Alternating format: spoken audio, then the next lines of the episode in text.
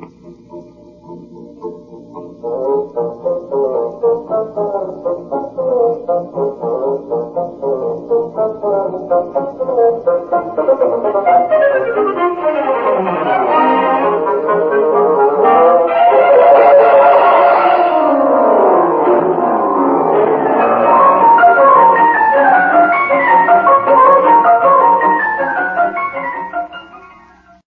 Welcome to the Great Detectives of Old Time Radio from Boise, Idaho. This is your host, Adam Graham.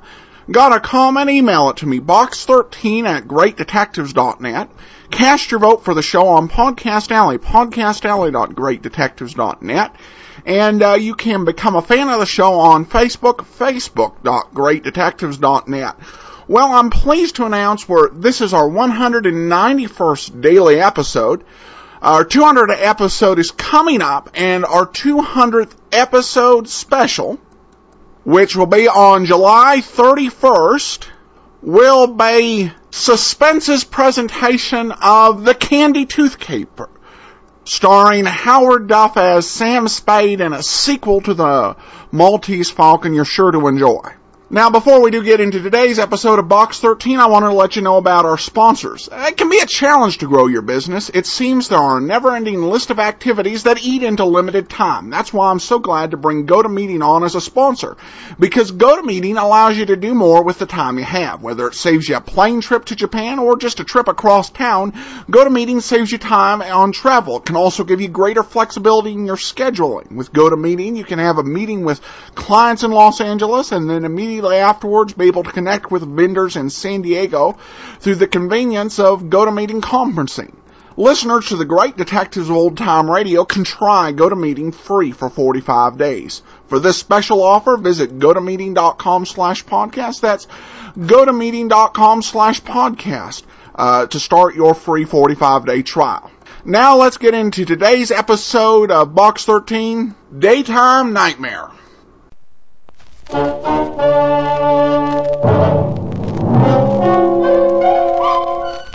Box 13, with the star of Paramount Pictures, Alan Ladd as Dan Holliday. Box 13, care of the Star Times. I should like very much to see you and offer a proposition which could be of mutual profit to us. Of course, there is some danger involved. But then, your advertisement asks for adventure. So if you are interested, perhaps we could have lunch tomorrow afternoon. Say at one o'clock.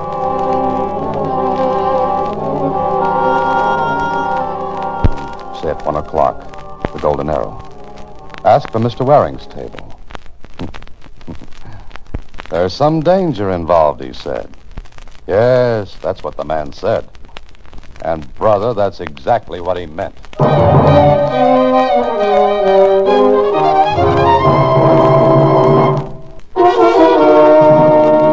And now back to Box 13 and Dan Holliday's newest adventure, Daytime Nightmare.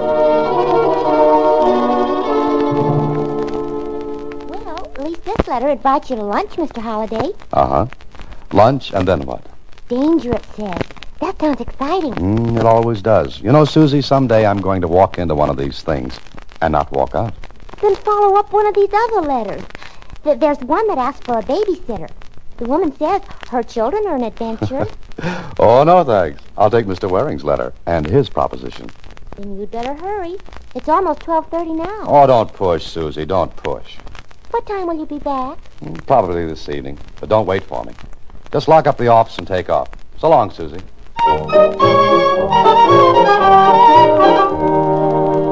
Golden Arrow was one of those ultra, ultra dining and luncheon spots where you can get a swell dollar lunch for five. I asked for Mr. Waring's table, and the waiter showed me to a nice secluded corner. A small orchestra was playing. A couple were dancing. And Mr. Waring was just sitting there. I took a good look at him before I sat down. He was big and handsome, maybe about 50, and the diamond he flashed on the little finger of his right hand was spelled with 1,500 capital dollars. He looked up, saw me standing there. How do you do? You're uh, Box 13? Yes, that's right. You're Mr. Waring. And you're right. Please sit down. I've ordered lunch. I hope you approve. Oh, thanks. I'm sure I will. You're uh, younger than I expected. Oh, disappointed? No, no, please. Tell me, is uh, Box 13 the way you make your living? Well, not quite. Yeah, I read your advertisement several times. Adventure wanted, go any place, do anything, write Box 13. Is that said with disapproval? No, not at all, Mr. Uh... Dan Holliday. Oh, no, not disapproval, Dan, just regret. Regret that I hadn't the nerve to do such a thing when I was your age. Well, sometimes the regrets are mine. Huh? Oh, oh, I see. You mean once in a while you get something that's hard to handle. That's it. But you've always come out on top. Well, I've had a lot of luck. Is there uh, any of it left? Do I need some? If you do what I ask, you will. All right. What's on your mind, Mr. Waring? First, we'll have lunch, then we'll talk. Will that be all right with you? If you say so, yes. Good. Charles, you may bring our lunch now. Now let's enjoy ourselves. There's lots of time to get serious after lunch.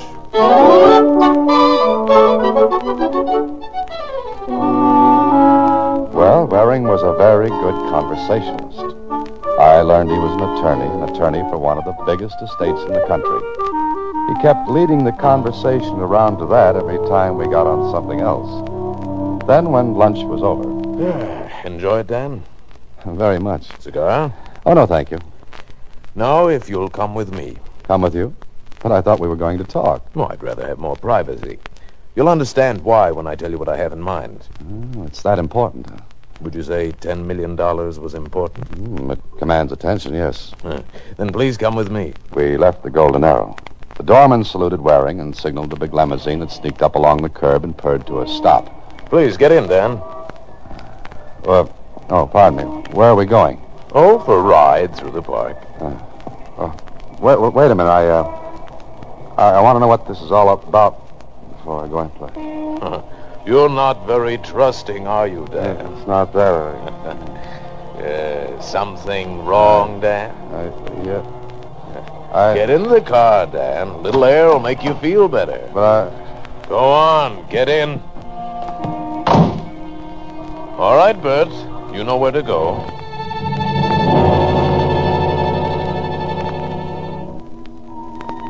I'd been drugged before, so I knew what it felt like. it felt exactly like this. I came crawling out of the long, dark tunnel with a buzzing in my ears, my mouth dry as cotton. I was lying down and I reached out my arms. I, I was on a cot. A nice white cot in a nice white room. I sat on the edge of the bed, looked around. There was a window, but there were bars over it. I went to the door. Hey. Hey, open up. Open this door. Open this door, somebody. Come on, open the door. Get away from the door. Get away from it. Open it up, whoever you are. Move back away from it, and I will. Go on. I moved back and away. There was a pause, and then. Well, Mr. Stokes, you've awakened at last. Stokes. What are you talking about? Come on, get me out of this gag, or I'll break my way out. Samuel, Hugo. Sir? Now, Mr. Stokes, you don't want Samuel and Hugo to take care of you, do you? What is this? Sit down, Mr. Stokes.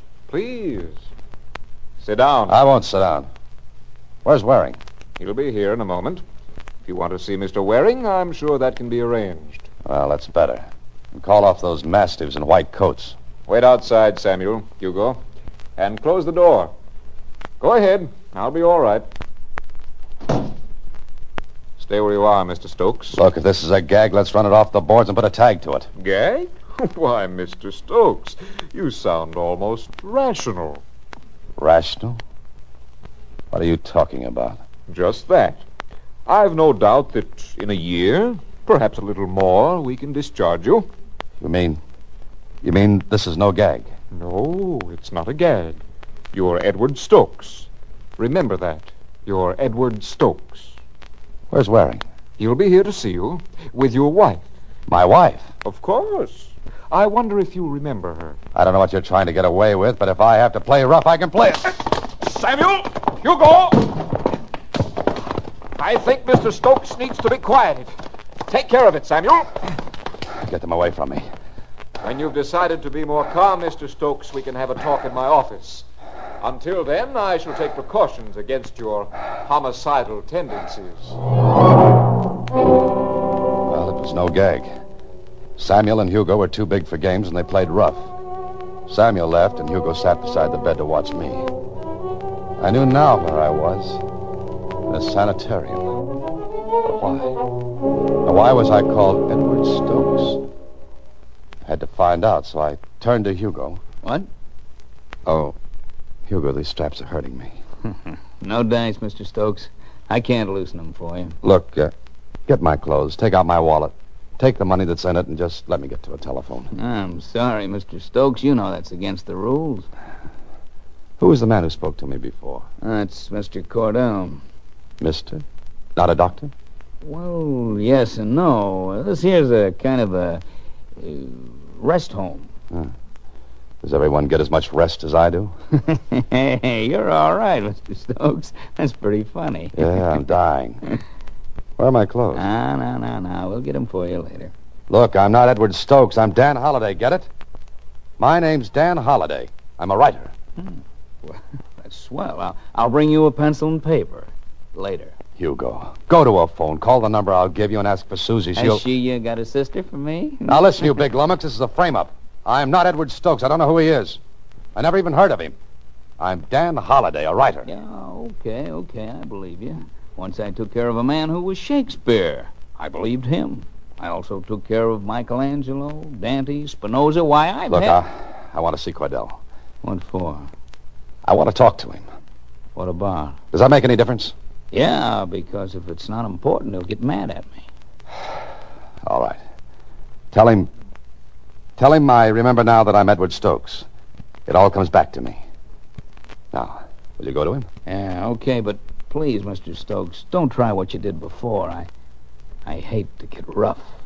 Right, I promise. Ah, it's a good boy, and keep on being a good boy, and you'll be allowed visitors this afternoon. I'll be very happy to see them. Very happy. All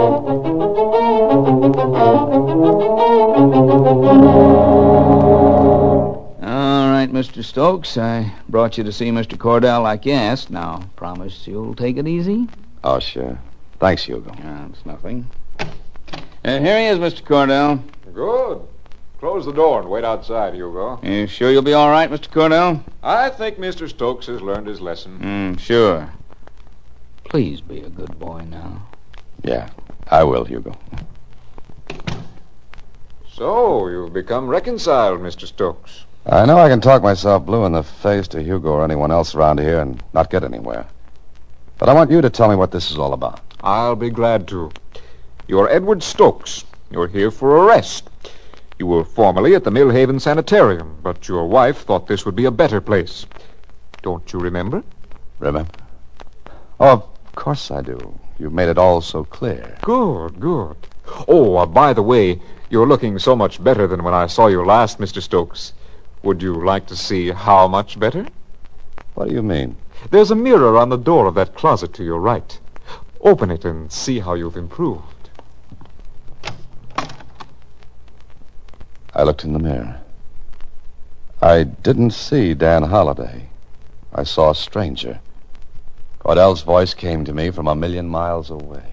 There's some gray in your hair, of course, but that's to be expected. As a whole, it's still a nice, deep, rich black. My hair's been dyed. Has it? I'll bet you think it was once blonde. I imagine you think your name was once Dan Holliday. Take a good look at yourself, Mr. Stokes. Get acquainted with your new personality.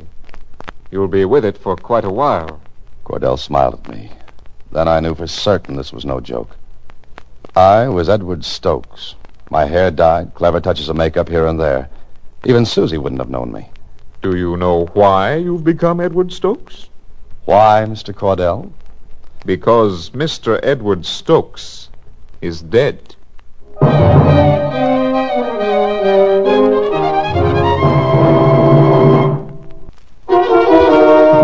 now back to Daytime Nightmare, another Box 13 adventure with Alan Ladd as Dan Holliday. Well, there was a twist. I was a dead man, yet I was alive and being kept alive. But for what? Later in my room, I thought of making a break for it. But there was always Samuel and Hugo. Then later, I was taken again to Cordell's office. This time, Hugo went in with me. Cordell wasn't alone. With him were Waring and a woman. The woman looked at me as I entered. Edward. Oh, Edward, darling. Would you mind just calling me Dan? Please, Edward. You remember me? Of course you remember your wife, don't you, Edward? Oh, hello, Waring. I must buy you lunch sometime. Lunch? Oh, oh, of course, of course. I told your wife and Mr. Waring that you were so much better, Mr. Stokes. But now you've disappointed me. Oh, I'm so sorry, Mr. Cordell. Hugo, please wait outside. I'll call you if I need you. Sure, Mr. Cordell. He does look like Edward. Must you say it so loud, Philip? Oh, sorry. How long does this go on? Not much longer. Of course, it all depends on you. Yes, how? We'll leave that until later. Clarice. What? You've got to sign those transfer papers. They're all right? Of course. Oh, uh, Edward, it might be interesting for you to watch yourself being committed. I'm warning all of you. I'm going to get out of here. And when I do, I. And when you do, what? Where's the real Edward Stokes? How does he know about Edward? Cordell, did you open your mouth? What's the difference? He can babble his head off and no one will pay any attention. Suppose something goes wrong. How can it? It's all too perfect. Of course it is. Sign the papers, Clarice. Get it over with. Good. Now let's go. Nothing can go wrong. Not unless you double cross me. You've got your money, and you're in as deeply as anyone. You better see that everything goes all right. It will. Fine. Now, goodbye, Edward, and good luck. Come along. Well, Mr. Stokes, you're now officially in my care. That should make everything just ducky. Oh, it will. If it's not asking too much, what happens now? My dear Mr. Stokes, if you knew, you wouldn't like it. What's to prevent me from reaching across this desk and knocking your head off, just for the fun of it? This gun will prevent it. You wouldn't dare use it. No, not directly. But suppose you did try something. Suppose we struggled and the gun went off accidentally Suppose it did? and killed you. Who would be your witness? Not you. You'd be dead. Not Hugo, because he saw you attack me this morning. Cordell leaned back in his chair and grinned. Then he laid the gun on the desk. It was so close to me. So close. He knew what I was thinking because his grin widened. But I had to take the chance. I jumped. Stay right there, Cordell. All right. Now that you've got the gun, what will you do?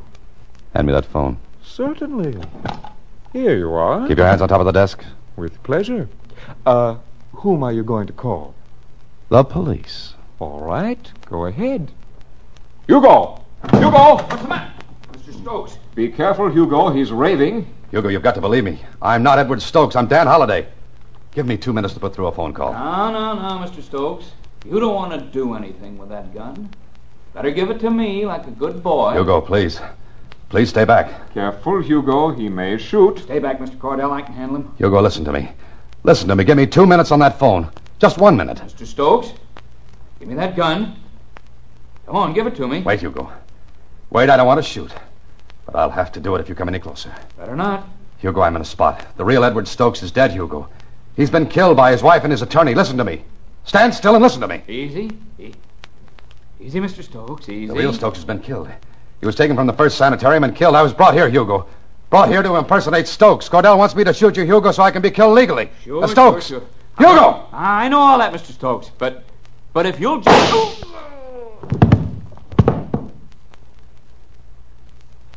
Hugo. Hugo. I'm afraid you killed him, Stokes. Cordell.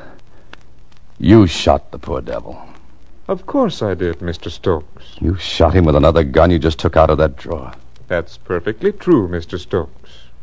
Ballistics can prove which gun killed Hugo. That's true, too, Mr. Stokes. But who would think of ballistics in connection with a maniac?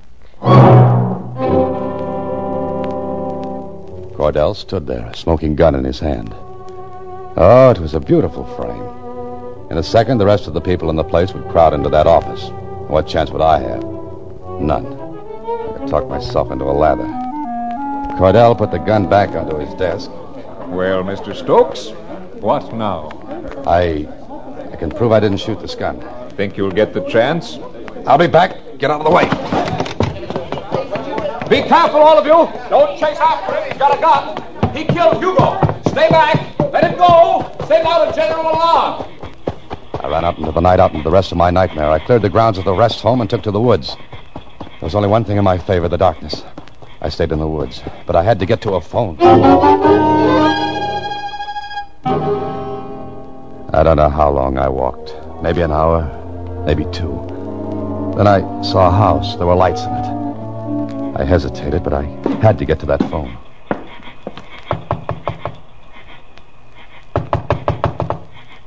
That you, Wally? Yeah, yeah, it's me. Just a minute. Don't. Don't scream, please. Get back. Please. Please don't. Look, I'm not going to hurt you. I, I want to get to a phone. Have you got one? No. There's no phone here. Where's the nearest one? The, the, the filling station down the road. Oh. Have Have you got any men's clothes here? In the closet. Would you mind getting them out? Go away, please. I, I won't tell anybody you've been here, but don't hurt me, please. You You know who I am? The, the radio, they said. How long ago? Oh, half an hour, maybe. Get those clothes for me, please. Ah. Get them. All right. They won't fit you. They're too small. I don't care about that. Throw them on the table there. Just trousers and coat. All right. I pulled the trousers and coat on over the pajamas I was wearing. The woman watched me and she watched the door. She was expecting someone. Wally, probably her husband. Then, Please, please go now. how far is that filling station? Oh, about two miles. Oh, there's no phone closer than that. No. All right, you stay in here. You're not going to get hurt. Just stay in here until you're sure I'm far enough away. You get that? Yes, I, I won't move. Good. I'll return the clothes later. She screamed. I could hear her screams fading into the night as I ran. I had two miles to go, two miles through the brush and woods. I couldn't risk getting to the road. Then I heard something. I ran. I ran until my legs were torn by the brush. I ran until my breath choked in my throat. Then I saw the station, but I couldn't get to it.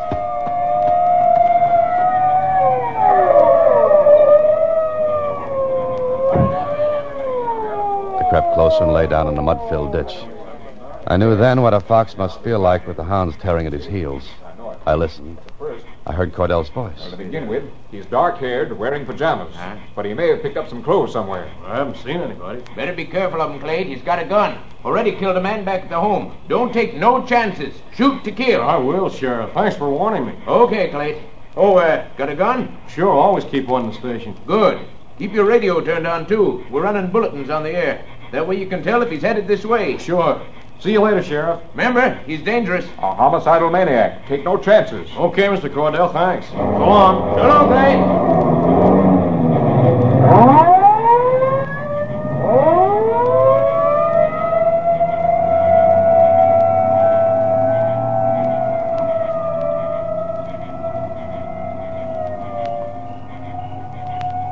I watched the attendant Clade go back into the filling station. I watched him take a gun from a drawer and shove it into his pocket. I crept across the road. My stomach hurt from pressing it close against the concrete. Clade came out of the station, looked up and down the road. Then he turned off the lights and locked the door. Don't take another step. Hmm? Don't look around. Don't reach for that gun in your pocket. What are you going to do? Nothing.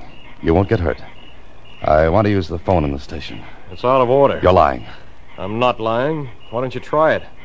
Where are the keys to the door? In my pocket? Keep your hands out of that pocket. You want the keys, don't you? Keep your back turned.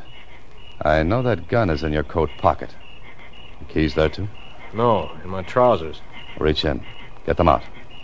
But be careful. Now, unlock the station door and go in ahead of me.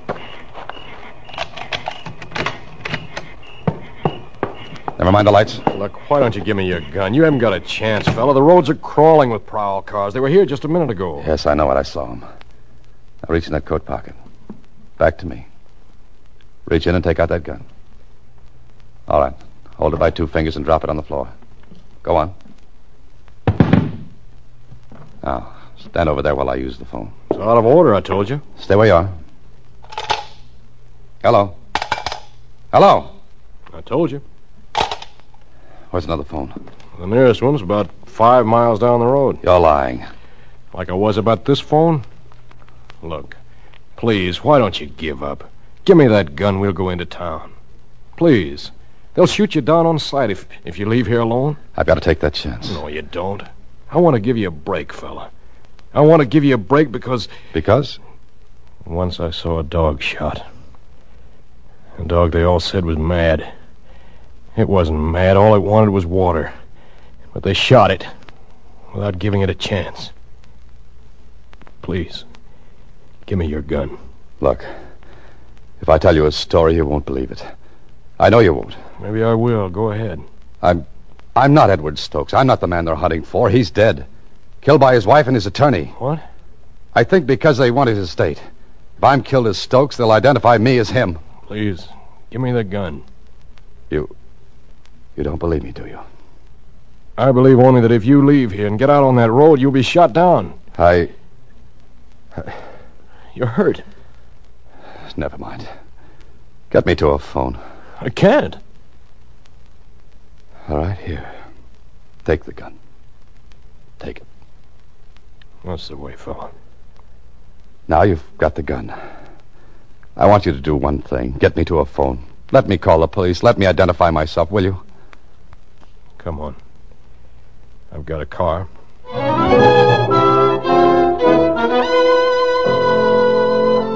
Clayt got me to a phone. I called Lieutenant Kling and told him the story. And less than an hour later, the sheriff, his men, Clayt, and I walked into Cordell's office. Ah, you've got him. Good work, Sheriff. Yeah, we got him. Uh, I'm surprised you took him alive. Yeah, so are we. Mind stepping over here a minute, Mr. Cordell? Uh, what, what for? Get over.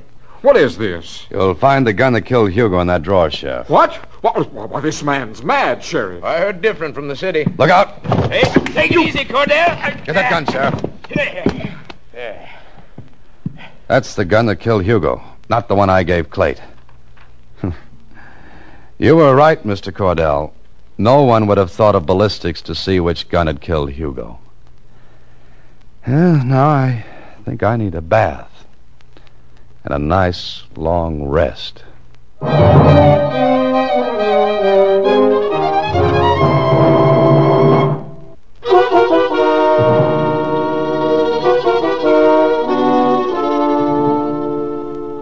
Waring, and Mrs. Stokes were arrested on suspicion of murder. Police are searching for the body of Edward Stokes. Gee, Mr. Holliday. Well, it wasn't nice, Susie. But let's forget it. Sure, I know what you mean. Oh, oh, say, I have to remind you. Huh? Of what? You've got a luncheon appointment today at... Luncheon? Oh, no, Susie. Next week, same time, through the courtesy of Paramount Pictures, Alan Ladd stars as Dan Holliday in Box 13. Box 13 is directed by Richard Sanville, with this week's original story by Russell Hughes. Original music is composed and conducted by Rudy Schrager. Part of Susie is played by Sylvia Picker, and production is supervised by Vern Carstensen. Box 13 is a Mayfair production from Hollywood. Watch for Alan Ladd in his latest Paramount picture. Welcome back. This is one of these episodes that really does make uh, Box 13 uh, different from other detective shows. It's kind of hard to get your detectives uh, into this uh, into this type of situation, but the Box 13 ad, uh, in particular, uh, kind of invites it. I did like the twist. I thought this was some uh, good writing and uh, uh, an unexpected way to resolve it in terms of Dan having just to find someone who would give him half a chance. All right, well, we have some listener comments. Um, a well done and enjoyable podcast, controversial only in that Adam's commentary seems to place uh, listeners firmly in either the love it or hate it camp. I appreciate the commentary and insight and have gradually come to accept his voice, reminiscent of a prepubescent Jimmy Stewart-esque voice, as exactly what it is, real. Keep it up. Well, thanks. Uh, Jimmy Stewart, uh, like when he was introducing that bill in uh, Mr. Smith Goes to Washington. Uh, that, uh, interesting comparison. Thanks for the kind comment, though. Uh, the shows themselves are fantastically written and uh, great for listening to just before sleep, and Adam's commentary is always interesting. And uh, then we have this one. Uh, Box 13 is a great show. This is, is one show where the character isn't um, isn't too hard, but not a pushover either. And I like the idea of Mr. Holiday going out to find adventure, not for money or fame, but researching his new books. Not really a detective, but not a policeman either, just a straight and narrow man that finds adventure, whether he goes, um, wh- whether he goes wherever he goes. It's a wonder why it didn't last longer. I don't think they gave it a chance. Um, the reason it didn't last longer Alan Ladd actually is the producer of the show. And I think the show really did serve to forward Ladd as a motion picture star. And also to provide some uh, additional uh, money by being able to re-syndicate the show. And the show at 52 weeks is a perfect length for syndication because the uh, radio stations bought up the uh, shows in 13, 26, and 52 episode chunks. So a 52 episode chunk could uh, be used either 13 episodes here or 26 episodes or buying all 52 episodes uh, to play on the show. Uh, in terms of why it didn't last longer, I think uh, Mr. Ladd's career really caught on fire in the 40s and 50s and uh, the film credits were were quite a bit in terms of the uh, financial incentive there. Plus, once you started into the 1950s, there was less money uh, in radio. 1951 was the first year that television outperformed radio financially, and so syndication process a- after that time just didn't make sense. A good question. Thanks so much for that. That's from Powers over on Facebook. Well, and you can uh, become a fan on Facebook, facebook.greatdetectives.net. Follow us on Twitter at Radio Detectives, and as always, feel free to send your emails to box13 at greatdetectives.net. And remember to cast your vote for the show on Podcast Alley this month. Uh, but uh, from Boise, Idaho, this is your host, Adam Graham, signing off.